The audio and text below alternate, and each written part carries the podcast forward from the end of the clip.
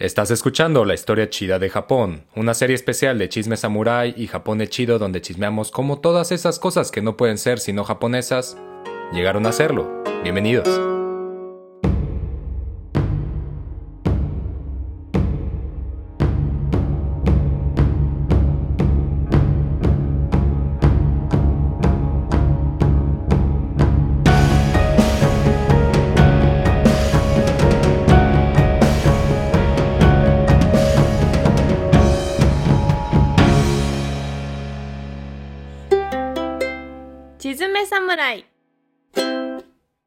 ¿Acaso? ¿Acaso? ¿Una serie especial de chisme samurai Japón chido? ¿Acaso es lo que usted está escuchando? Eh, pues sí, aparentemente por las personas que están aquí frente a mí, aparentemente es así. El mítico Diego de Las Vegas, ¿cómo estás? Muy, muy bien. ¿Y ustedes cómo se encuentran? Eh, de Luxo, Amadís, el mítico Amadís Ross, ¿cómo estás? Excelente. Muchas gracias por invitarme. Hola, por allá, del otro lado. no, pues tú, tú rompiste. Fue como de, ¿qué onda, güey? ¿Cómo estás? No, pues nada, aquí ya llegué. Yo creo que se va a armar. Y se armó esto. El mítico Amadís, eh, que, que usted ya ha escuchado con anterioridad en aquel famoso episodio sobre Evangelion. Eh, qué gusto tenerte de vuelta. Muchas gracias, Diego. Realmente estoy muy contento de poder comenzar a hablar sobre la historia chida de Japón, que es un tema que nos apasiona y que, que es una gran oportunidad que se abra este espacio para, con calma y con gran gozo, pues meternos en ella. Metámonos al archipiélago.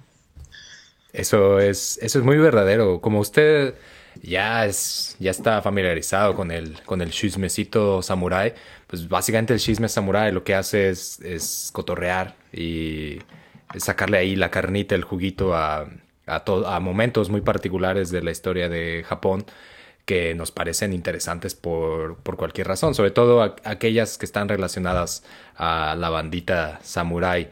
Sin embargo, sin embargo, siempre como todas estas cosas ya escritas, eh, los documentos de la barbarie, le llamaría por ahí un, buen cuate, el Benjamin.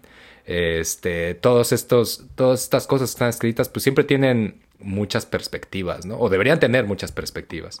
Y, e incluso las que no están puestas, también, también existen, ¿no? Lo que, lo que por ahí Monsiváis decía como, este, la historia la escriben los que ganan y también los que pierden y sabían y podían escribir o sabían escribir, ¿no? Pero siempre hay muchas formas de ver, de ver y, y de entender la historia o de pensar la historia. Entonces, uno de los propósitos que tenemos con esta serie, Historia Shida de Japón, es precisamente, pues, repasar qué pedo, ¿no? O sea, tratar de, de, de, echar chisme sabroso sobre todas esas cosas que están dadas por, por sentadas, por sentado, pero que aún tienen mucha carnita por, por, por sacar, por exprimir.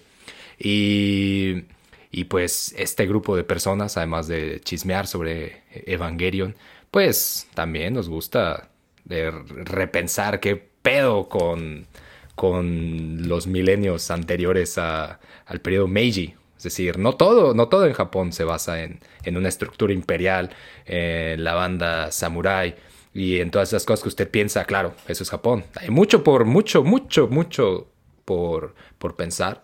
Y Amadís nos va a contar de qué va a tratar este primer episodio, este volumen 1 de la historia Shida de Japón. El volumen 1. El volumen 1, pues, pues, pues miren. Eh, la, la, la, historia. Hay un problema generalmente con, con, cómo nos enseñan la historia, que es que la han reducido como esos caldos de res que los van reduciendo a su, a su expresión mínima, súper concentrada, y suelen luego dárnosla sin tanto apasionamiento. Entonces, a veces sentimos que la historia es algo frío, que es cuestión de fechas y nombres de, de hombres famosos, generalmente hombres. Generalmente. Y este. Y pues sí, por ahí dos, tres influencias de no sé quién y no sé quién. Y, y pues Incluso tenemos esta vaga idea de que realmente la civilización comenzó, creo que en Grecia. Y bueno, el, punto es de que la historia, eh, incluso hay una discusión enorme si realmente es una ciencia o no. No vamos a entrar en ello, pero de las cosas más interesantes que tiene la ciencia es de que, digo la ciencia, la, la, historia, es de que se va modificando conforme nuevos hallazgos y nuevas teorías y nuevas formas de pensar la van transformando, no es como, no sé, las matemáticas o la química. Y por otro lado, hubo otra, otra gran gracia que tiene es de que permite esto que vamos a hacer ahora, que es irle picando en, ciertos, en ciertas zonas, en ciertas partes, en ciertos periodos, para, para pues decir, bueno, realmente esto sucedió así y o como lo entendemos es la mejor manera o la más divertida de entenderla. Y entre otras cosas nos proponemos cuestionar cierta concepción lineal de la historia. Así como una línea eh, que pues, una cosa sucedió después de otra y, y, va suplantando el hecho nuevo al hecho viejo. En ocasiones es así, obviamente, eh, pero generalmente no. Hay muchas cosas simultáneas y muchas otras que sobreviven a pesar de que se piensa o, se, considera que ya no son o ya no están o ya no importan tanto. Y la, el otro concepto que, vamos a también a, darle aquí vueltas es el de la historia contada desde el centro de, un, de una nación, de un país. Eh, para los países modernos, hablamos de prácticamente a partir del siglo XVIII-XIX, es, les es muy importante hasta la fecha crear una historia que cuente eh, un relato para que todas las personas que viven en ese espacio geográfico se sienten identificados con un solo origen. Pero pues quienes estudian la historia saben que esto generalmente en muchas ocasiones no es exactamente así. Y creemos que cuestionar estas, este, este, tipo de conceptos no es este, ir en contra de ninguna idea patriótica nacionalista o de amor por un terruño, para nada, sino más bien es pues entender qué es lo que nos ha llevado hasta donde estamos. Entonces, pues esas son algunas de las directrices que, que nos interesan. Y en el capítulo de hoy vamos a comenzar con la era nómada, pero veremos hasta dónde nos lleva, hasta dónde podemos caminarla. de aquí, una de esas, hasta, hasta Rusia, una de esas. Una de esas hasta Quebec, quién sabe. Habrá que ver qué tan congelados están esos estrechos. Y qué tan preparados ¿Qué tan estrechos? Y, eso, y esos pies, a ver qué tanto callo hay, porque luego mucho jiji, jajaja, pero después de unos metros ya es de güey. Este, este, viejo burro ya no es lo que era. Esta vieja mula ya no es la que era. Una, yo tengo una, pregunta antes de justo empezar a, caminar. Que es, eh, normalmente, pues, eh, en, general, lo que, como lo que decía Madis de... Em, hay una preocupación muy seria desde cierto momento en, trazar una historia, ¿no? Un pasado inmemorable, ¿no? Inmemorial en las naciones. Y, entonces de alguna u otra forma muchas naciones pues tienen un perfil muy detallado de su historia, ¿no? Es decir, se busca resaltar ciertos aspectos.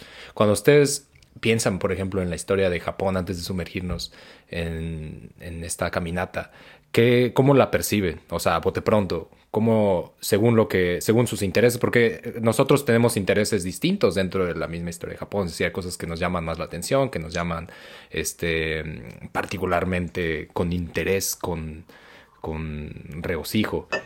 ¿no? Y entonces pues, lo podemos ver desde varias perspectivas. ¿A ustedes qué es eso que les llama la atención de historia de Japón? O sea, decir cómo la perciben, ¿no? A bote pronto, según sus intereses. Pues el, aquí, aquí cabe, cabe aclarar que, por ejemplo, y, tal vez no, no, hablamos mucho a veces de, de nuestros antecedentes en, en, muchos sentidos, pero a grandes rasgos, este, usted no sabe, pero, pero aquí Amadís y Andrés son, son unos expertos en la historia de Japón. Eh, y, y, lo, y, lo, digo por, porque es la verdad. Eh, Eh, ah, y, son personas que además de estar apasionadas, ya se están empezando a sonrojar, este, que además de estar muy apasionadas por la historia de Japón, han invertido mucho tiempo a realmente clavarse, eh, sumergirse en las profundidades de, este vasto, de este vasto tema. Y, yo en lo particular sí, me, me, interesa y todo, pero no es algo que a lo que le he dedicado realmente mucho tiempo. Entonces, esta serie para mí también, también voy de la mano con todas esas otras personas que, que estemos eh, desde cero, que, que, que, conozcamos un poco por aquí, un poco por allá. Y, y para responder un poco a la pregunta, pues generalmente cuando de bote pronto, ¿no? O si yo pienso en de historia pronto, de Japón, pienso realmente ya en lo que está consolidado, ¿no? Como, y, y, todo lo que nos presentan estas industrias culturales, como, como, como del el Japón ya, ya, ya como una nación, eh, que no lo era tampoco, pero, pero ya aparecía consolidado, ¿no? Como eh, con, con, los edificios este, majestuosos de Kioto, con todos los kimono, con este muchas otras cosas que puede que en ese entonces tampoco fueran Japón, puede que fueran muchos este, clanes diferentes y, y, muchas regiones distintas, eh, pero me viene tal vez incluso, eh, podríamos pensar quizás el periodo Edo, eh, tal vez este Taisho, tal vez esta, esta, esta época en general, es lo que a mí de bote pronto me viene cuando, cuando pienso en, en historia de Japón y tal vez de ahí un salto gigantesco a, a este a Japón de, de, de, las guerras, ¿no? Y, y posguerra, en, en, en, este caso. Y, y por ahí un, un, una pincelada de City Pop. todo, más bien, to, to, todo este recorrido que acabas de hacer tú, ambientado siempre con City Pop. City Pop este, de la era este, del periodo Edo. seguro, seguro algunos, hay por ahí gente estudiosa que asegura que el City Pop tiene sus raíces en guion. No, no, no, no, como diría el filósofo, no lo descartes. Este, ¿Tú cómo lo, cómo lo ves, Amadis? Pues eh, a mí lo primero que me llamó de la historia de Japón fue, pues creo que como a muchos, Miyamoto Musashi. Me lo presentó mi papá cuando yo era niño y así de, ¿qué? ¿Pero qué? Guerrero, pero, ay, escribió un libro y murió de viejo. No, bueno. ¿Murió? ¿Y aquí eh, está en la sala? Exacto. Lo tengo sentado junto a mí mirándome fríamente. Y dices que trae, que trae regalos cada, cada septiembre. Está revisando que, que mi, la posición de mis pies esté correcta, ambientada en, en contra de la dirección del sol. Este para deslumbrar al enemigo. Um, pero, pero bueno, más adelante, sobre todo la primera vez que fui a Japón, comencé a darme cuenta de ciertas similitudes con el México antiguo. Mm. Y de ahí fue que realmente comencé a, a, a, leer. Y no solamente a leer sobre historia de Japón, también sobre historia de México, que debo confesar que no sabía gran cosa. Y pues ahí sigo buscando esas, esos puntos de, de encuentro y bueno, hoy vamos a hablar un poco sobre eso también porque, pues, en términos del genoma, los algunos, algún porcentaje de, lo, de los japoneses lo comparten con los que habitaban en lo que llamamos América, pero bueno, llegaremos a ello. Eso es muy, es muy verdadero. Ay, a mí creo que me, me encuentran eh, justo ambas posturas en, en cierto punto. En, en, la parte en la que conforme más sabía de Japón, me daba cuenta que sabía, que, que sabía nada o, casi nada de México. O sea, eso, eso me impresionó un montón, ¿no? Es decir, la, la, la, cantidad de similitudes. Y una de esas cosas que tal vez detonó más interés es que a veces, o sea, y, y porque, y porque es posible verlo en las calles casi casi del día a día, es la sensación de, de, de derrota ¿no? Esta, esta continua derrota que, que, permea, ¿no? Es decir, siempre, siempre a la sombra de, de, de, perder, de perder algo, ¿no? Del sufrimiento. Siempre, siempre hay algo por ahí que me llama mucho la atención. Y, y, la sensación de que, como, como decía Diego, ¿no? De que pareciera que había algo que Japón había existido desde siempre, ¿no? Pero siempre igual, ¿no? Siempre idéntico, siempre perpetuo, ¿no? Es decir, guion siempre fue guion. O sea, guion hace eh, 200 años, pero hace 600 también ahí estaba, ¿no? Permanecía flotando, ¿no? Como si verdaderamente esa, ese archipiélago siempre hubiera estado ahí, ¿no? Eh, separado del resto.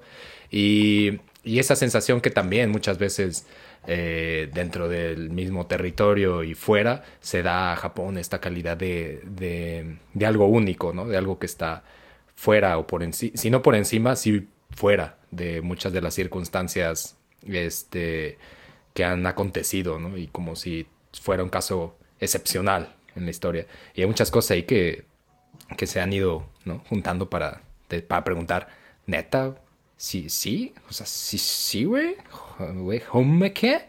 dirían en Kansai. Y, y esta es la oportunidad para, para zambullirse ahí. Entonces, ¿por dónde vamos a empezar? ¿Por dónde se comienza este chisme? ¿Por dónde hay que ponerse, hay que calzarse las sandalias? ¿O, o descalzárselas? ¿Desde dónde? Este, sí, los Geta que luego se convierten en Crocs. Crocs. este, Que no, que no, cal- que no calzan bien. Que, que se no sale- calzan bien. Que se le sale a uno ahí el tamal. Pues, pues no sé, yo, yo, yo, yo podría comenzar diciendo que yo estoy en contra de idealizar este, las ideas de, de ciertos pueblos o de, de la excepcionalidad de ciertas culturas. Sin embargo, sí considero que Japón tiene cierto grado de, de excepcionalidad, em, en parte o en gran parte debido a su carácter insular. Es, un grupo de islas y el estar separados por mar eh, le confiere un, carácter distinto. Lo mismo sucede con Gran Bretaña o Irlanda o Australia o Nueva Zelanda o Madagascar. No es algo exclusivo de Japón, pero nosotros que somos personas acostumbradas a, a tener fronteras terrestres, eh, no, tal vez no podamos imaginar a cabalidad lo que eso significa. Em, ya llegaremos al asunto de qué tan excepcional es o no es el pueblo japonés, pero eh, hay que recordar que cuando los primeros seres humanos llegaron a lo que hoy es Japón, no estaba separado del continente. Y estamos hablando de hace ya mucho tiempo.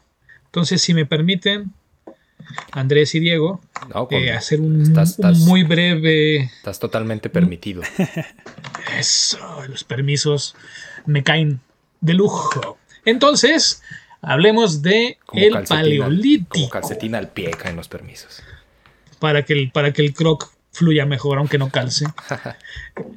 este, em, bueno, recordemos que, que hace todavía escasos ah, 17 mil años, 11 mil años, el planeta estaba congelado. Sobre todo el hemisferio norte estaba congelado. Estamos hablando del Em, paleolítico. Estamos hablando del paleolítico, así es, que, que significa este, pues, piedra vieja, porque pues, eran las primeras herramientas de piedra. Y este periodo, en términos geológicos, le dicen Pleistoceno. El Pleistoceno es este, la etapa anterior, geológicamente hablando, a la actual, que es el Holoceno. Y el Pleistoceno también es conocido popularmente como la era del hielo. Como la quinta, Mm. ¿no? De, Eh. de toda la historia de, de la humanidad. No, ni siquiera humanidad. de- Este, planeta. mucho Todavía antes, no. sí. Todavía no. Y, y se extiende más o menos de hace 6 millones de años a, a- a- a escasos 12 mil, más o menos, 17 mil, lo cual en términos geológicos es un suspiro. En términos de nosotros es así como, de, "Uh, uh, no mames, güey. Pero, pero bueno.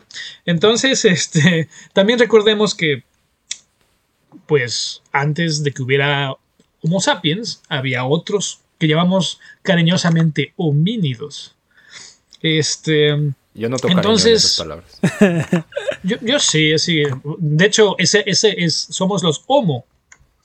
Y de, de los Homo hay varios Homo. eh, pero estaban los Australopithecus. Para no comenzar con el chimpancé y todo esto. Y de ahí salieron los, los Homo habilis. Y los Homo habilis, a su vez, este, generaron, este, bueno, a Homo habilis, Rodolfensis y Erectus. Este Erectus era un gran caminador. Todos eran grandes caminadores, pero Erectus, precisamente por, su nombre lo dice, tenía una posición menos este, encorvada, menos jorobado de Notre Dame, eh, podía desplazarse en ma- mayores distancias y el Homo erectus se expandió eh, desde el sur de África, donde se originó, hacia donde pudo llegar. Y hay evidencias de que en lo que hoy es la costa sureste de China, eh, ahí se han encontrado restos de Homo erectus. Y aunque en Japón no, eh, se, se- se supone o se tiene certeza de que es muy probable que también hubiera llegado hasta lo que hoy es Japón, porque en aquella época, insisto, había dos formas de llegar caminando a Japón. Por la- lo que hoy es la península de Corea hacia lo que hoy es Kyushu y por el norte desde lo que hoy es Kamchatka hasta Hokkaido. Es decir, el, el Se mar, podía caminar. el- lo que conocemos como el mar interior de Japón era, no era un mar, era un lago, ¿no? Una, Eh, especie eh, de lago, no, si, si- si- si era un mar, era un, este, era un golfo. un golfo. Porque la- lo que separa a Honshu, la isla principal de Hokkaido, la isla norteña, ese es demasiado profundo. Mm, Entonces ese al parecer nunca llegó a, a unirse, entonces ahí estaban separados. Lo, lo cual además, por ejemplo, permitió cosas extrañas como que Hokkaido había mamuts, pero el resto de Japón no. Mm, Porque llegaron por el norte sí. estos lanudos este, rusos este, con sus, ya saben, cosacos con su vodka. Y en, el sur había, había más bien ciervos gigantes. Mm. Si vieron Mononoke, bueno, ahí, Sí. ahí ven a uno de los, de los descendientes ya chiquitos de esos ciervos que eran enormes. Eran, pues no sé, de unos dos metros de alto. Ya se imaginarán lo que deben haber impon- y así. Era imponente ver estos Dicen, muchachos. Dicen que por los, por los bosques de Higashi no los aparecen, güey. Si pestañeas tres veces en la medianoche, salen, güey. Sugieren, Pues es que- sugieren cargar sal contigo para que se las arrojes, porque si no, güey, ahí te encargo.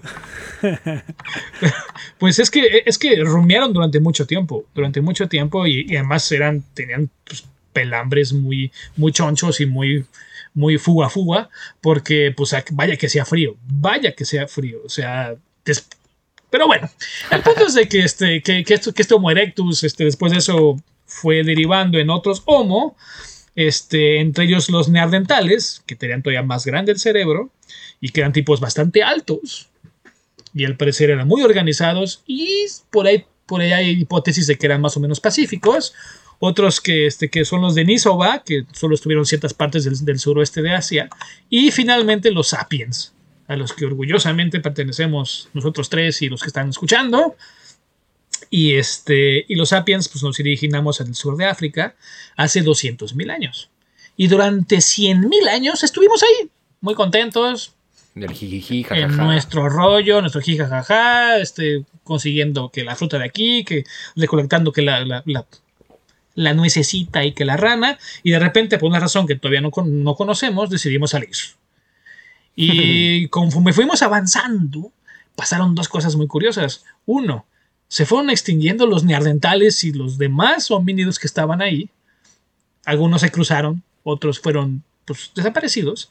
Y también lo que llaman la megafauna, los grandes animalotes, desde los elefantes, había todo tipo de camellos, de perezosos gigantes, de ciervos, de sobre todo rumiantes. También fueron desapareciendo conforme el ser humano iba avanzando.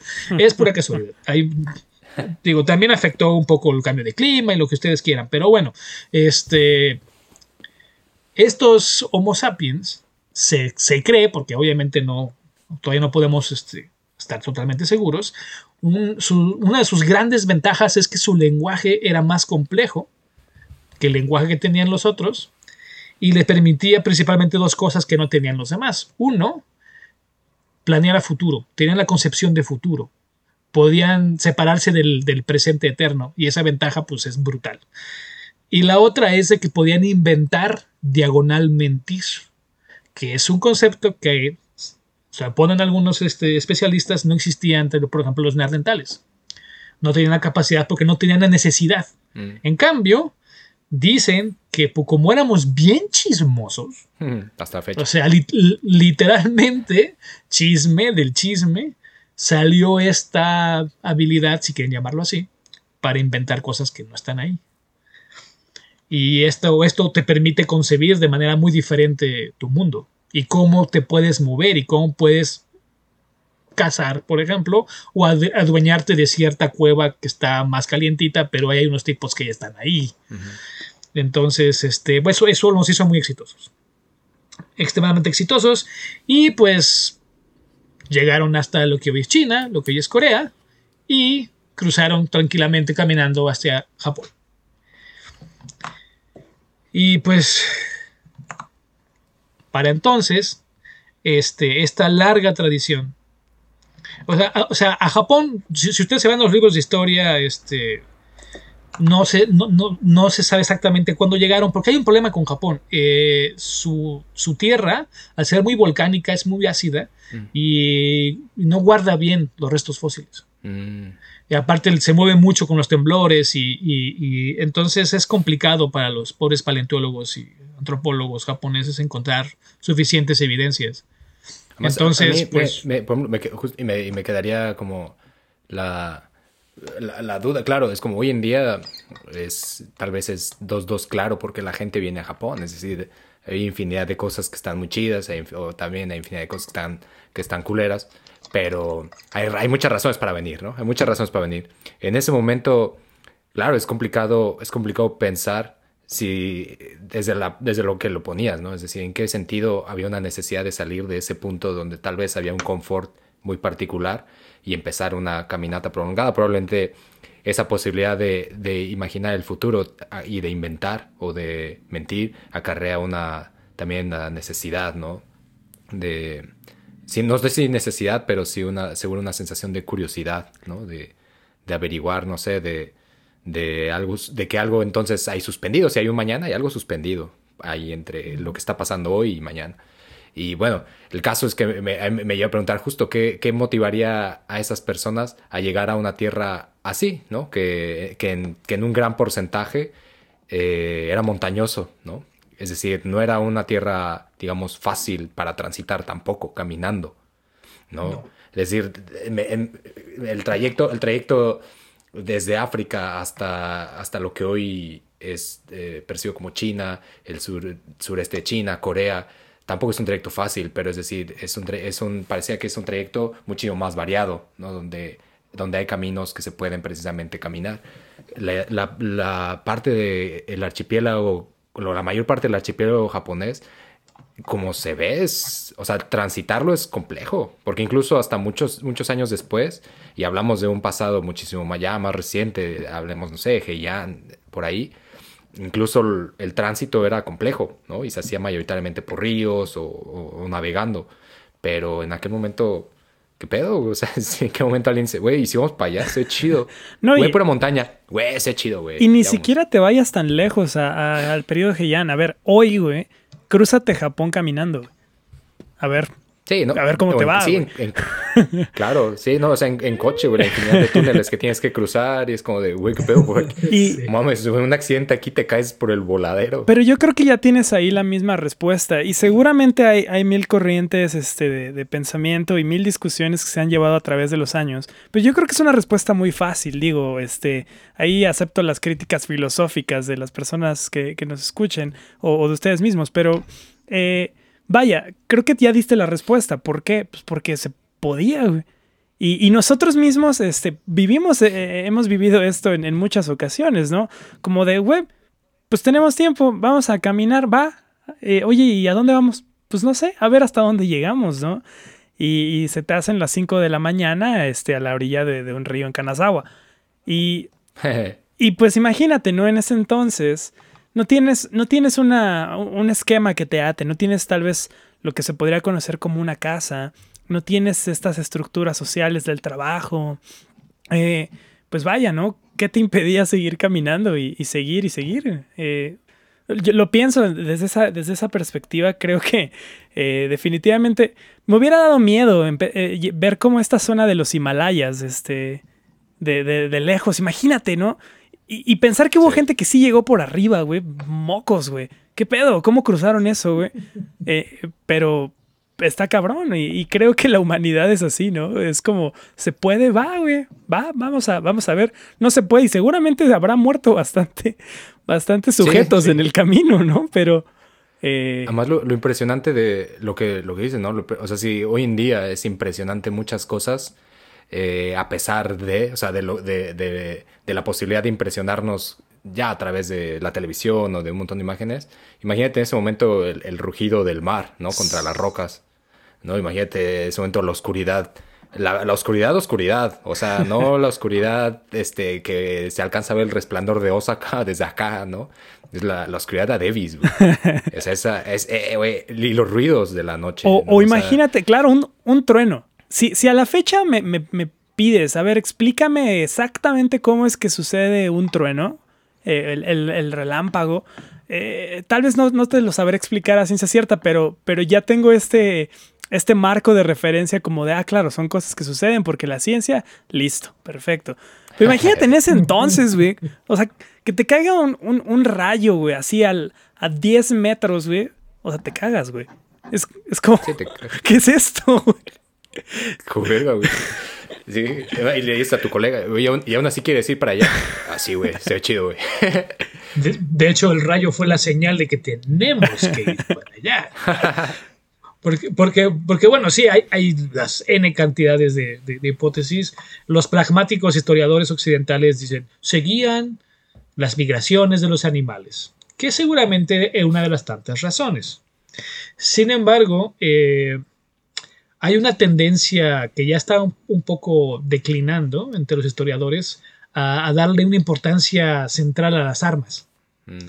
Y en parte porque pues las piedras se conservan. A esas sí no, no, importa que el suelo sea ácido o lo que sea, ¿no? Las piedras se entonces es fácil pues encontrarlas, bueno, relativamente fácil encontrarlas, a diferencia de los huesos u otros restos. Y entonces esta idea este, centrada en las armas, pues este, y te, da la idea de que eran más bien cazadores. Sin embargo, cazar no es tan sencillo. Y, por otro lado, la, abundancia que había, a pesar de que era la, era glacial, este, no se compara con lo que ahora hay. O sea, ahora vas a un bosque, aunque sea más o menos virgen, y pues, no ves mucho de comer. Pero en aquella época la competencia era muy distinta, era mucho menos. Entonces, este, hay unas tendencias que van creciendo que piensan que más bien éramos recolectores. Y de vez en cuando se cazaba.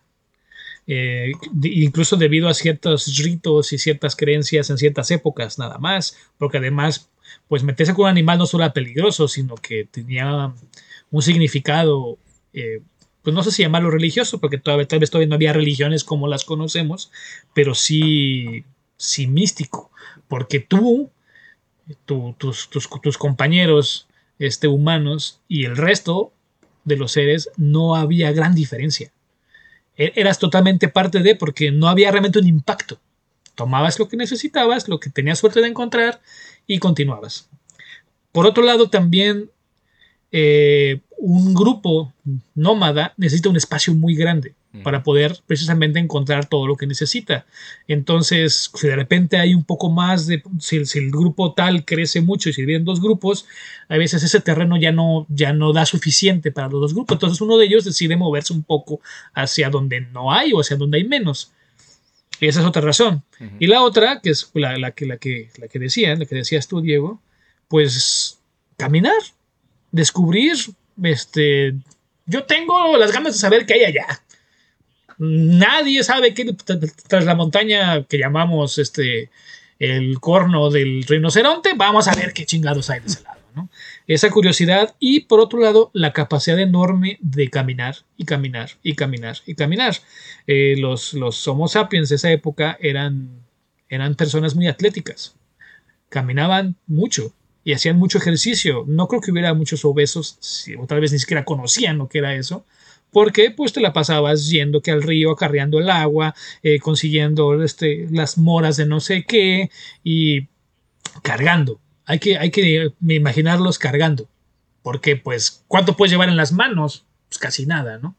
Pero tienes que transportar comida para dos, tres días, porque vas a pasar por el, por el estrecho este donde no hay nada que conseguir, tienes que cargar, no sé, tus redes para capturar pescado y, y algo para llevar el agua, entonces imagínate los llenos de cosas. Y los niños y los viejos, y entonces se desplazan lentamente, pero incansablemente. ¿Qué, qué, tanta posibilidad eh, considerarían quizá que además entre estas posibilidades de esté la de, la de, por ejemplo, extracción? O sea, como decir, eh, no sé si precisamente estar huyendo de, pero la sensación de, de estarse, de de justo eso, de separarse de, ¿no? Es decir, si, hay, si es un lugar aparentemente montañoso, es un lugar aparentemente separado en ciertas partes o proporciones por, por, trechos difíciles, sobre todo por un campo extenso de agua, ¿qué tanto posibilidad quizá pueda haber, pueda haber de eso también, ¿no? O sea, de que la separación este, ante un, ante, no sé si necesariamente ante un riesgo, pero esa posibilidad de, de, de, de que hay igualdad y de generar una, una separación, como tal. No sé. Me, hace pensar. Pues no, no veo por qué no fuera una, una razón también. Eh, digo, tampoco es que fueran personas 100% pacíficas, mm. Eh, aunque no había tanto por qué pelear. O sea, finalmente, si, si ya el río tal o, el manantial fulano estaba tomado, pues si caminabas cuatro días en tal dirección, puedes encontrar otro. La población era muy baja comparada con la que conocemos ahora. un, modo de vida nómada no permite más de cierta población. Naturalmente se regula. Y los grupos eran pequeños por muchas razones. Este, por desplazamiento y porque además hay un número... Eh, al que de, de grupo, o sea, hay grupos que llegan, a- cuando llegan a cierto número, no recuerdo exactamente cuántos son, creo que es un poco más de 100, que ya lo puedes conocer a todos. Y es muy importante la confianza absoluta entre los miembros del grupo. Y este, que tú puedas saber quién es el mejor para hacer tal cosa, el mejor para pelar las papas o el mejor para, para cortar este, las piedras o el mejor para, para prender el fuego. Este, y también eso eh, impedía que hubiera este, escalafones. Simple y sencillamente había quien se especializaba en una cosa o en la otra. Y, y tal vez había alguien que tenía don de, de- de ser líder para ciertas situaciones, pero eso no lo hacía superior a los otros. Es que justo- El asunto jerárquico fue después. me, hace, me, hace, me hace pensar, o sea, lo, lo, lo pongo ahí, ahí aquí sobre, sobre la mesa.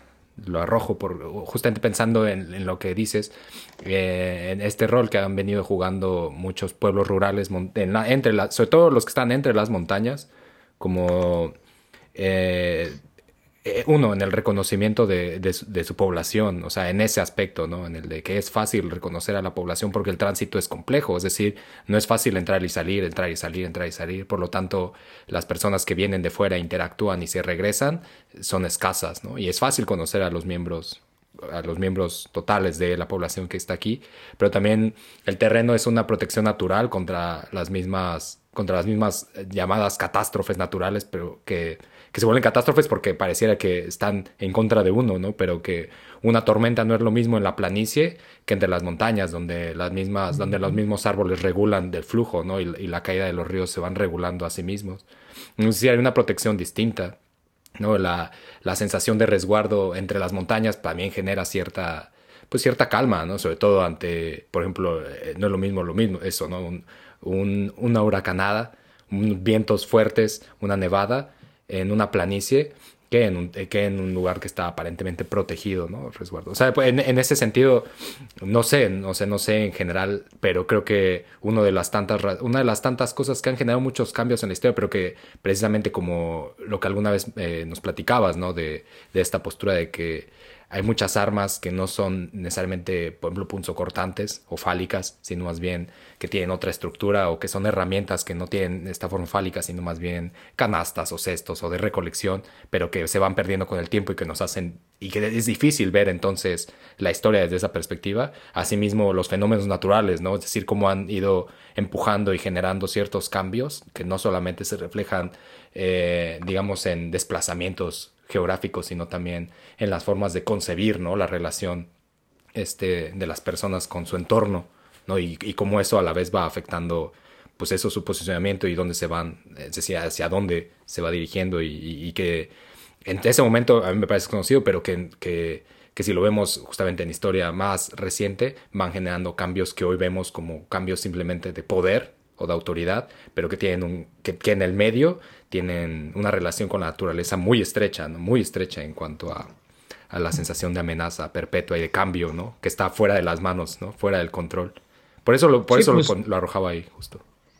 Digo, el- el- un caso que los mexicanos conocem- conocemos, más o menos reciente, el temblor del 85, es algo que cambió la, la paridad de fuerzas, que al final se tradujo en un cambio político, pero se gestó de, de- del abajo. Y es un acto que se podría llamar de Dios, aunque seamos ateos, porque pues, cómo, cómo lo, lo prevés, ¿no? Y, y además, cómo irrumpe. Y, y- y- y sí, o sea, lo que dices es, es- o sea, lo comparto por completo. Y, pero también hay que, que- que tener siempre presente que la, la relación que se tenía con el, el todo, con el planeta, con el resto de los seres vivos y no vivos.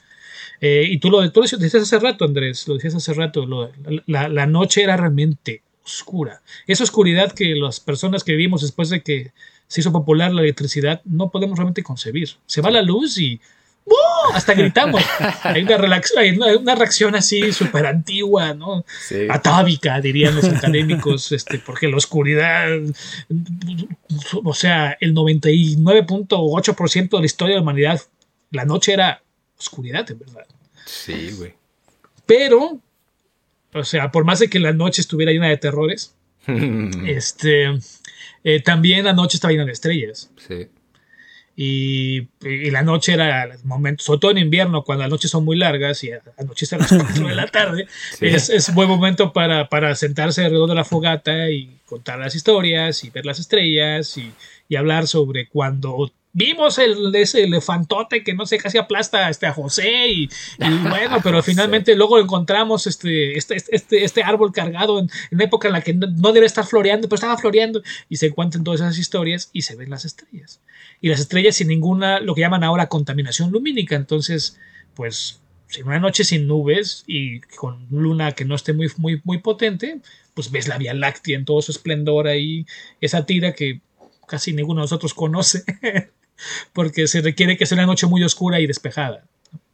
Entonces, este, eh, ¿cómo no pensar en, en, en, en un nivel grandioso de, de, donde vives, en el que tú eres parte, si tienes este tipo de referencias, ¿no?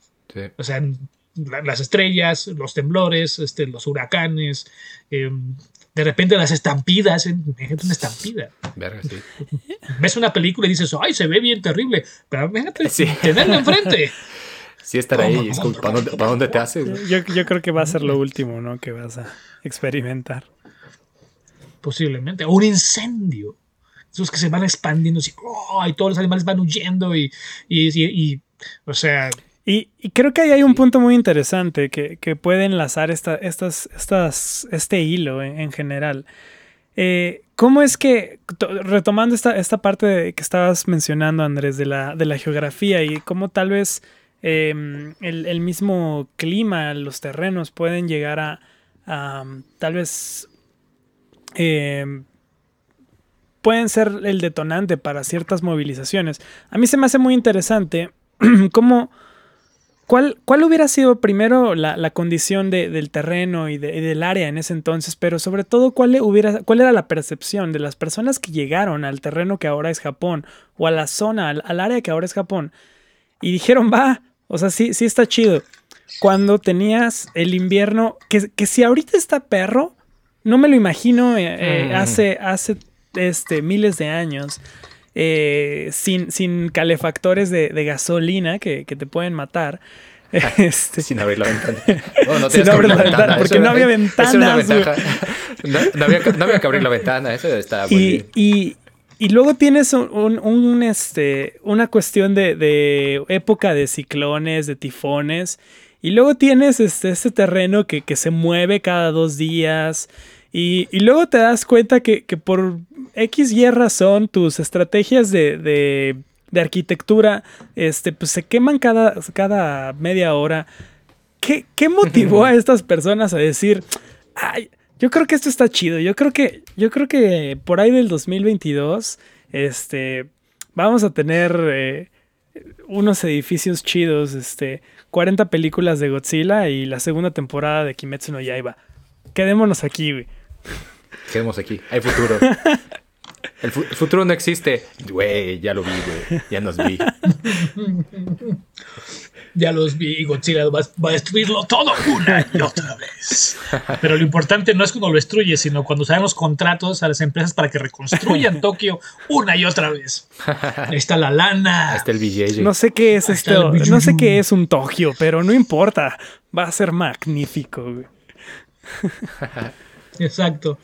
Bueno, pero bueno, eh, eh, o sea, sí, lo, lo, que, lo, lo, que dices es cierto, pero hay que recordar también que los que llegaron por a, a lo que es Hokkaido ahora, venían de Kamchatka. Sí, venían de uno todavía peor. O sea, sí. dijeron, dijeron, oh, aquí está el trópico. Como los europeos con shorts, güey. Instalarse. sí, exacto, exacto.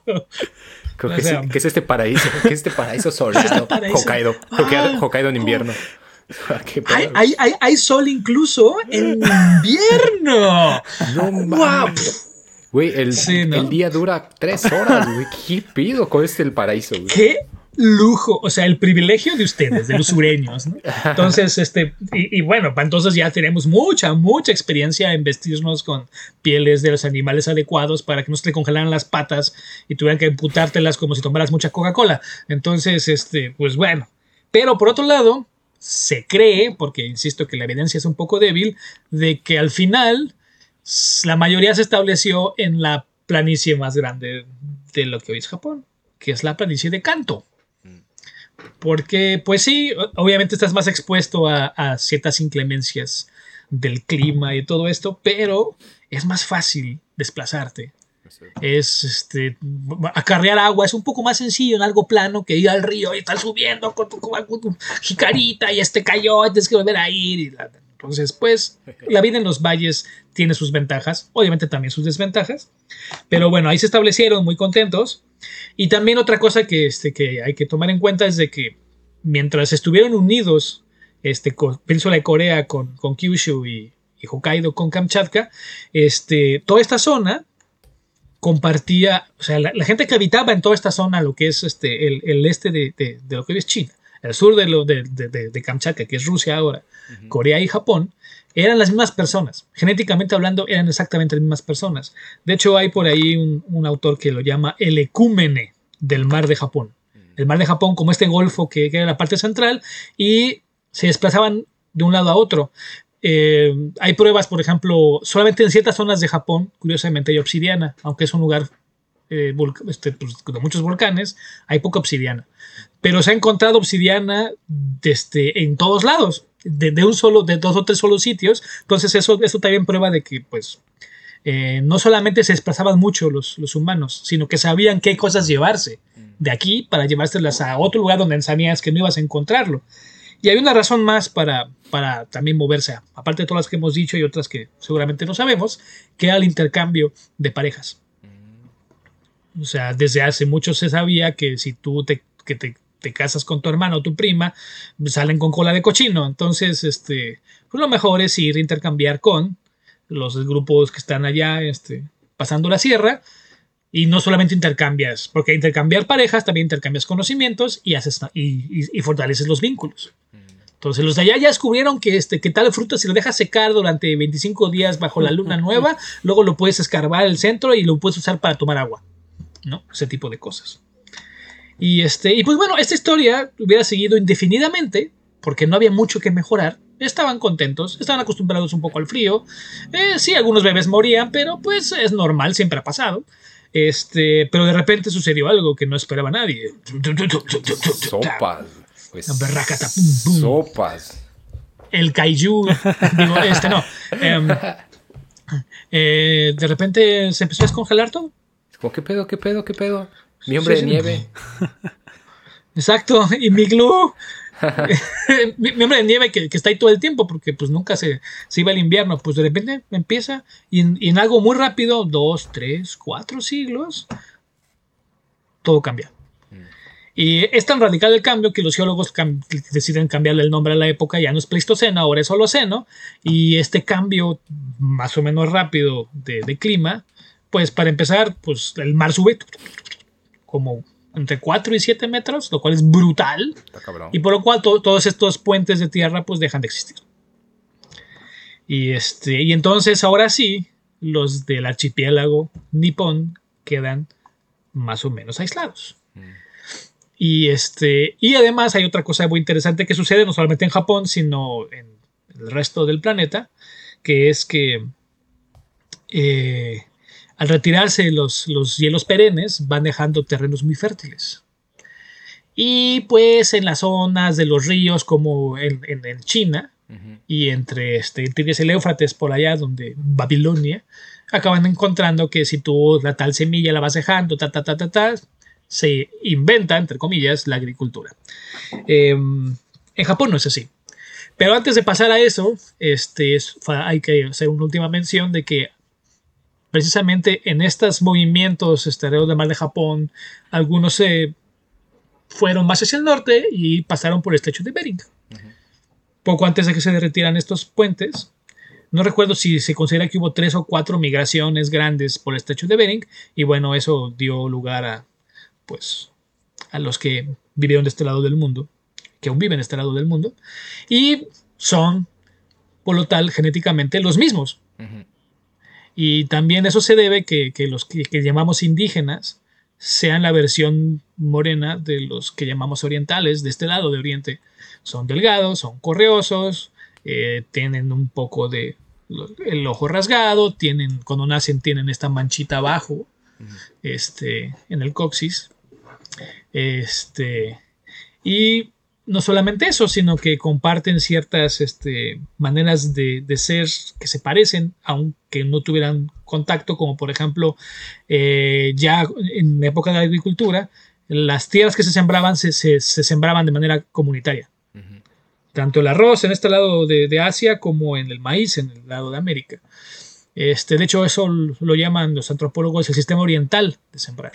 Pero bueno, eso puede ser tema para otra y, que, incluso, por ejemplo, en esa, en esa, esa relación es, muy visible si la exploramos a, a través del desarrollo de las lenguas, ¿no? Es decir, hay una similitud impresionante entre, por ejemplo, muchas lenguas indígenas y, otras que tienen un origen polinesio, ¿no? Es decir, y entonces empieza a haber una, conexión en el sentido en, el, en qué momento esto se parece, ¿no? Y, y, puede haber muchas explicaciones, pero una de las tantas es esa, es decir, hay, una, hay un tránsito continuo y perpetuo que, pues, que justo. Que va llegando hasta, hasta este lugar en el, que, en el que se deja de transitar, al menos de forma tan, tan continua. Y, todo, y entonces todo ese trecho que hubo, todo, todo esta, este, este desarrollo lingüístico que hubo en el medio se va asentando, ¿no? Y va tomando otras formas, pero hay ciertas cosas particulares que tienen una, que, dejan esa relación, ¿no? Algún, algunos puntos más, en algunos puntos menos, pero la, forma de, es decir, la forma de percibir el lenguaje tiene mucha relación. O sea, de hecho hay alguien que, eh, un, güey que encuentra en el, cuando empieza a explorar hacia atrás el desarrollo de la lengua japonesa, una relación con el tamil, ¿no? y, con estas lenguas polinesias, ¿no? es decir, creo que, creo que en este punto en el que en el que nos has, al que nos has llevado, hay algo que, que se pone mucho en cuestionamiento y que a mí me llama mucho la atención en el sentido de que cuando se empieza a, a, revisar la historia de, de, Japón, y que es una de las razones por las cuales empezamos a hacer este, este chisme, estas series, es, es, que, es que se habla siempre como un lugar aislado, o sea, que se da la percepción de, de que es un archipiélago y que como tal es un lugar aislado después de esto, pues vemos que, hay un tránsito, ¿no? Es decir, que si, si regresamos solo hasta cierto punto, posiblemente era un lugar, si regresamos hasta Edo, era un lugar muy aislado, sin duda, era un lugar muy aislado. Pero si nos vamos más atrás, no solamente era un, no solamente no era un lugar aislado, sino que era un lugar con continuo tránsito, ¿no? Que tal vez justamente a partir del punto en el que nos acabas de, al que nos acabas de guiar, comienza a haber un tránsito diferente, ¿no? Con un sentido distinto, ya no, ya no solamente el de el de la movilización de los grupos, sino justo eso, el de la comercialización, ¿no? El del intercambio, el de las posibilidades, el de el mar, este, no como un, no, ya no, ya no solamente como una especie de, de, de, amenaza que de pronto empieza a subir, sino como un punto de conexión, ¿no? No solamente de separación, sino de, de conexión. Y creo que, creo que es, creo que esa es una de las tantas importancias de volver hasta acá, es decir, ¿en qué sentido podemos hablar de, lo que hoy es el territorio japonés como un lugar eh, separado de, muchas cosas? Si hubo un momento en el que no fue así, ¿no? Y en el que hasta hay esta posibilidad de revisar un tránsito impresionante, ¿no? Eh, sí. también el mito del, del, mar que, que separa y protege también es un mito más o menos moderno de Japón. el mismo Japón lo ha promovido para pues como todo, todo pueblo poderoso, hablar de, su unicidad. Pero pues, pues, digo, después de que se derriten los, glaciares, eh, para la tecnología marítima era complicado, era más complicado. No, no quiere decir que no hubiera intercambio, pero durante un buen rato no había tanta necesidad de hacerlo. Ya cuando lleguemos a la, época de Yayoi, vamos a ver que, que, hubo unas circunstancias que obligaron a la gente a, a emprender ese viaje peligroso por, por el mar y cruzar hasta, hasta Japón. Pero ya llegaremos a ello. Nada más un apunte en de lo que hablabas de las, del, del, idioma japonés. Este, hay, es, muy, esta vez muy debatido, muy, muy debatido, porque además es una de las cosas que toca más en el corazón del pueblo japonés. Es un tema delicado. Este, pero bueno, parece ser que tiene vínculos con lenguas polinesias. No quiere decir que vengan de allá, sino que hay como cierta similitud, pero a su vez también con lo que llaman lenguas altaicas, que son las de Turquía, las de Mongolia y las de y las manchuenses o las de Manchú, no sé cómo se diga. Este, que pues que no, no exactamente el mandarín de hoy, pero por ahí va. Y el, ento- el coreano, el japonés y, de- y le- y la lengua Ainu, todas esas comparten el mismo origen, aunque entre sí, sobre todo el Ainu de las otras dos, no se parezcan tanto.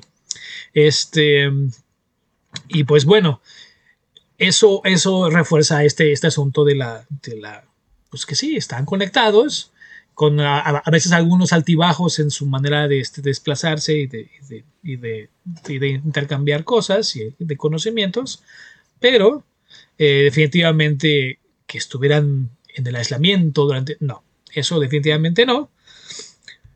Pero, eh, como decía al principio, este...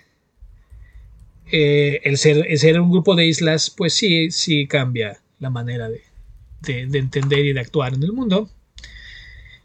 Y pues bueno, este, solo para, terminar con este asunto del, del- del paleolítico y para, y para eh, ir concluyendo este, este capítulo, antes de, porque el que sigue será sobre Jomon, la primera era histórica, o que llaman histórica, em, con que este cambio de clima, con todo lo que favoreció a que este era más cálido y se podía, este, de repente había mucha tierra fértil, también los, los animales más grandes fueron muriendo porque no podían adaptarse al cambio. Y entre la caza este, este, extensiva y este cambio climático, eh, dificultaba ya conseguir tan fácilmente carne. Entonces eso también fue empujando poco a poco al- a, los humanos, no solo en Japón, a, a depender más de las plantas y de los hongos. Esto, como explicaba hace rato, acabó llevando a que las plantas nos, nos domesticaran, digo, que domesti- domesticáramos a las plantas. Una Y de esas, este- güey. En- algunas, algunas personas sugieren que ahí está el futuro, güey. Nos van- Ni las plantas nos van a siquiera, ya, ya directo se, se están abalanzando. Bueno, el futuro. El futuro, me El futuro inmediato, el, el próximo año. Al futuro de al ratito. al futuro de, güey, si cierras los ojos, una de esas ya. Yo he escuchado también mu- mucho, le están cargando esta responsabilidad a los pobres insectos. güey. son, son- esos güey sí son. Los que pedo. nos van a salvar. Yo creo que son los que nos van a destruir. también. ¿Quién sabe? Yo creo que. A lo mejor este, sim- acabamos siendo simbiotes ahí. Como en, como en esta película, ¿no? De este Sector 9 era. Yo creo que estamos a su merced. ¿Recuerdan a, a estas, estos artrópodos gigantescos? Así. Sí. Como, o, o esa otra peli, se me, acaba- se me olvidó ahorita el nombre, pero que salía Sweet de Chanel, donde las plantas de pronto empiezan a soltar gases y, y hacen que las personas se maten. Pues se me olvidó el nombre, se fue ahorita el nombre. Pero. Ah, Hablando, ah, hablando de eso, hay un libro que se llama El Día de los Trífidos, que es como de los años 50, es gringo. Es un libro chiquito, te lo puedes leer en dos, dos, dos sentadas. Dos sentadas que en el son baño, planos. dos sentadas En, en- dos sentadas en el camión, en el en tren. En el sobre Eh, todo si vas el a Chiapas. Trayecto de dos Si horas. vas camino a este. Chiapas. No, Si vas a ahí me Chiapas, te lo, te lo echas tres ¿Has, veces. has oído hablar de En busca del tipo perdido, güey? Yo creo que me aventaba como cuatro veces, güey. en ese Se, trayecto. se escribió camino a, a Chiapas en el autobús. Bueno, eh, si, si vas en el baño del autobús todavía es mejor. Entonces, este, bueno, búsquenlo. Son plantas que se pueden mover y tienen una navaja con la que matan a los Oh. humanos. Pero aparte de todo, todos los humanos quedaron ciegos. Ya estuve. ¿Qué- qué- ahí, qué- está, ahí está el ¿Qué presente. clase de este, realidad alterna del Señor de los Anillos es esa? Güey? Güey, estamos, estamos, estamos, estamos condenados. No, pero Estamos condenados. yo, yo creo que entre las plantas y el agua vamos a valer queso. Y los insectos, obviamente. Obviamente los insectos. todo. Pu- Pues Por no decir las palomillas. Por no, por no asignarle un poder preponderante a las los plantas altamontes, güey. y los altamontes. Ah, yo, yo, yo tengo problemas con los alacranes, pero bueno. ¿Y los alacranes tienen nada. problemas contigo? Eso es, ahí es- está la clave. No, No, me, me- han picado dos veces. Eh, Igual sí hay cierto como... Igual el olor que tengo no les agrada. Y, ¡Eh, muere, muere, maldito bicho! Pero, o sea, ellos hacia mí, hacia mí, hacia mí. ¿no? quizá fue como, güey, güey, viejo, yo solo iba a poner mi aguijón aquí a descansar y, y tú pusiste tu mano. Imagínense nada más una de esas. este, todos esos homínidos que llegaron a, Japón y se enfrentaron con, con todas esas alimañas. pero, pero bueno, en fin, creo que, creo que es muy interesante. Eh, yo, yo igual quisiera ir cerrando con esta parte. Eh, creo que me da la impresión por, por también muchas personas con, con, las que he platicado, o algunas personas con las que he platicado, Em, y no pasa solo en Japón. Creo que, creo que refiere mucho a estos, a estos mitos que crean las naciones eh, para perpetuar, pues justo, su identidad. Pero me da la impresión de, que muchas personas japonesas pareciera que, que se sienten eh, fruto de una generación espontánea, ¿no? Me, me da a veces esa impresión como, no, nosotros no venimos de ninguna parte no, nosotros, este, no, no, los chinos son otra cosa.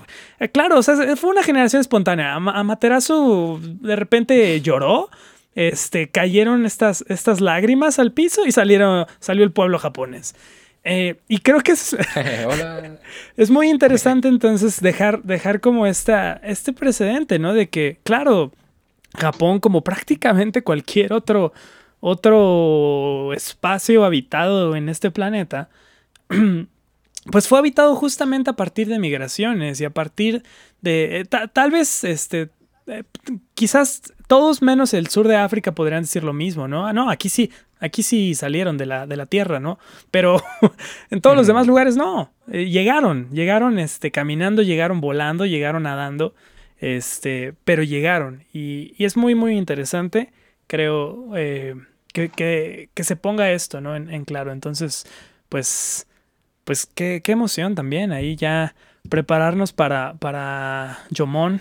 Sí, pues no, y de hecho, eh, ¿qué es, qué es, qué es lo que nos avecina para, para Yomón? Para dejar una. dejar a la, a la banda eh, así como de güey, no babes, güey, ¿qué viene, güey? No, pues, pues Yomón es el desarrollo de un, un, inicio de lo que hoy llamamos civilización. So, este. Mm, tienden a ser un poco menos movibles los grupos y hacer, empezar a hacer grupos más grandes, lo cual suena como de, sí, pues es la natural evolución del ser humano, tío, pero, pero de verdad es de que es un cambio de, concepción de, de, qué es esto, muy fuerte, y también es el inicio de ciertas prácticas que acabaron siendo, por ejemplo, el Shinto. Em, y, pues bueno, el, vamos a ver otra vez de la cerámica también que, en, todo el planeta es, muy estudiada porque habla, expresa mucho de, cómo se concebían las cosas. Además de que la cerámica, por su naturaleza de ser frágil, eh, implica que tienes que tener cierto cuidado. No, no, puedes andar cargando cerámicas por todos lados, ¿verdad? Entonces, este. Bueno, vamos a empezar a ver ritos. Y también, o sea, porque antes tú también lo sabías seguramente, pero no tenemos, no quedó mucho que explorar, pero ahora ya y, pues bueno, vamos también a ver que los, las personas que vivían en esta época eran chaparritas, muy chaparritas. y no, tendrían problemas, no, tendrían problemas para sentarse ni en el autobús, ni para ir de pie abajo de, de estas estructuras para poner su, de, de pie en la combi Michoacán. No tendrían ningún Exacto. Me caga, güey. Me caga, me caga entrar y va puta madre, no hay espacio. Y que te tengan, y, que y que te tengan Ah, ¿Le pasas al, chofer? No mames, voy parado, voy parado con la columna destrozada. Deje de bueno, es que para los que no conocen a Andrés, él tiene el tamaño, pues, no sé, ¿qué mides? Como una combi y media.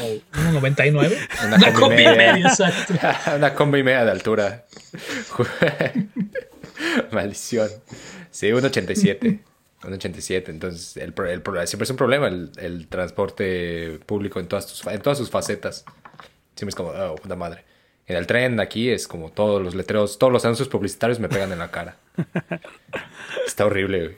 Es horrible. Pero, pero, pero bueno, justo creo que una de las cosas que, que, me parece muy interesante es, es eh, que veremos en el siguiente episodio.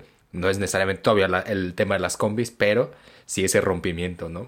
En muchos aspectos que hoy podemos percibir casi como, como algo muy sencillo, pero que en su momento representa algo muy cabrón, ¿no? Sobre todo me llama mucho la atención la ritualidad, ¿no? Que ya siempre, que siempre va de la mano con algo muy místico, con un, con un ciclo, ¿no? También con una sensación de, de unión, ¿no? Y, Y eso es algo que lo que es que es como lo dices, ¿no? Si ya si lo existía antes, es difícil concebirlo porque es, es complejo verlo, pero que en Yomon da, la, da el punto de partida y sobre todo da una justificación para ciertos grupos sólida de, de estructurar lo que hoy viene a ser el, el Shinto, o lo que para muchos representa una parte importante de la espiritualidad del archipiélago japonés.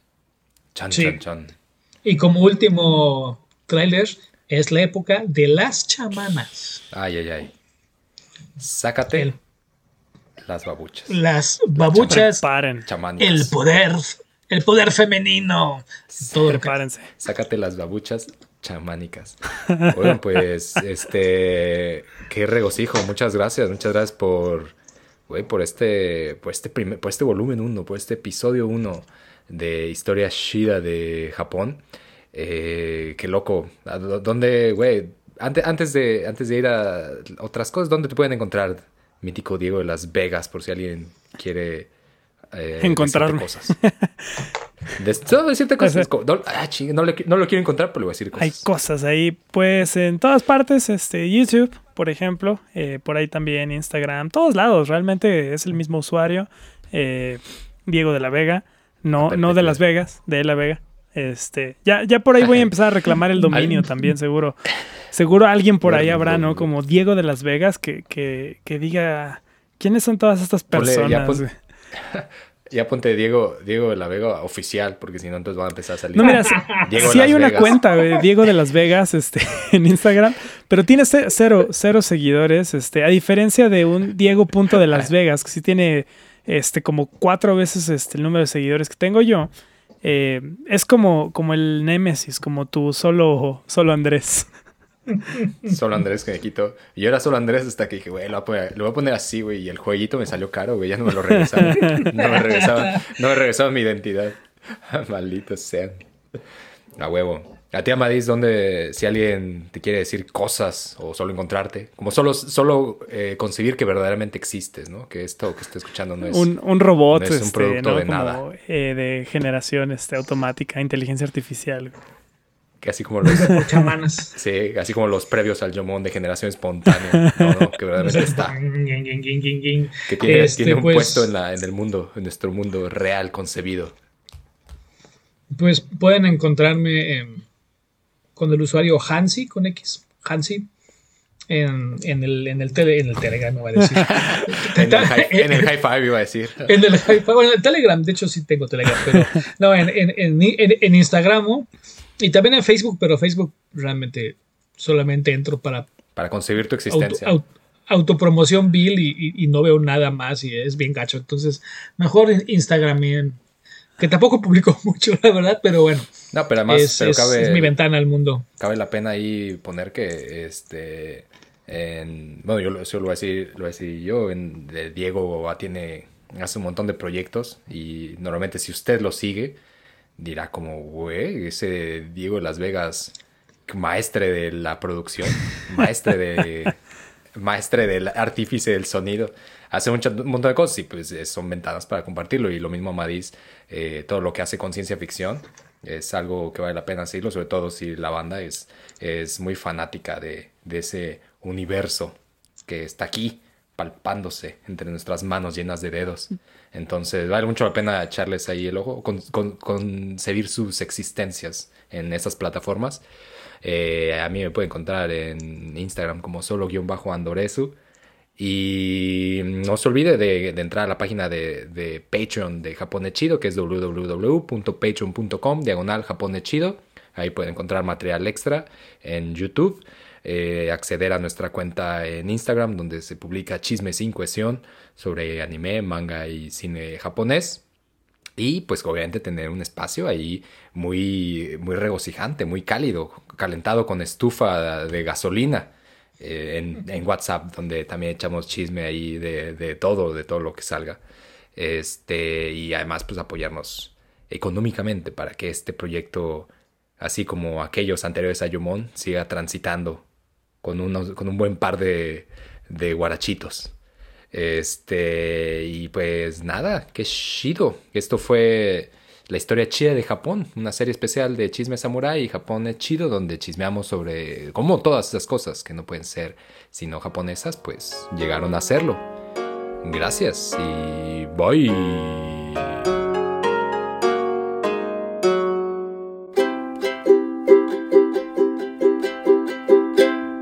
ポネスチード。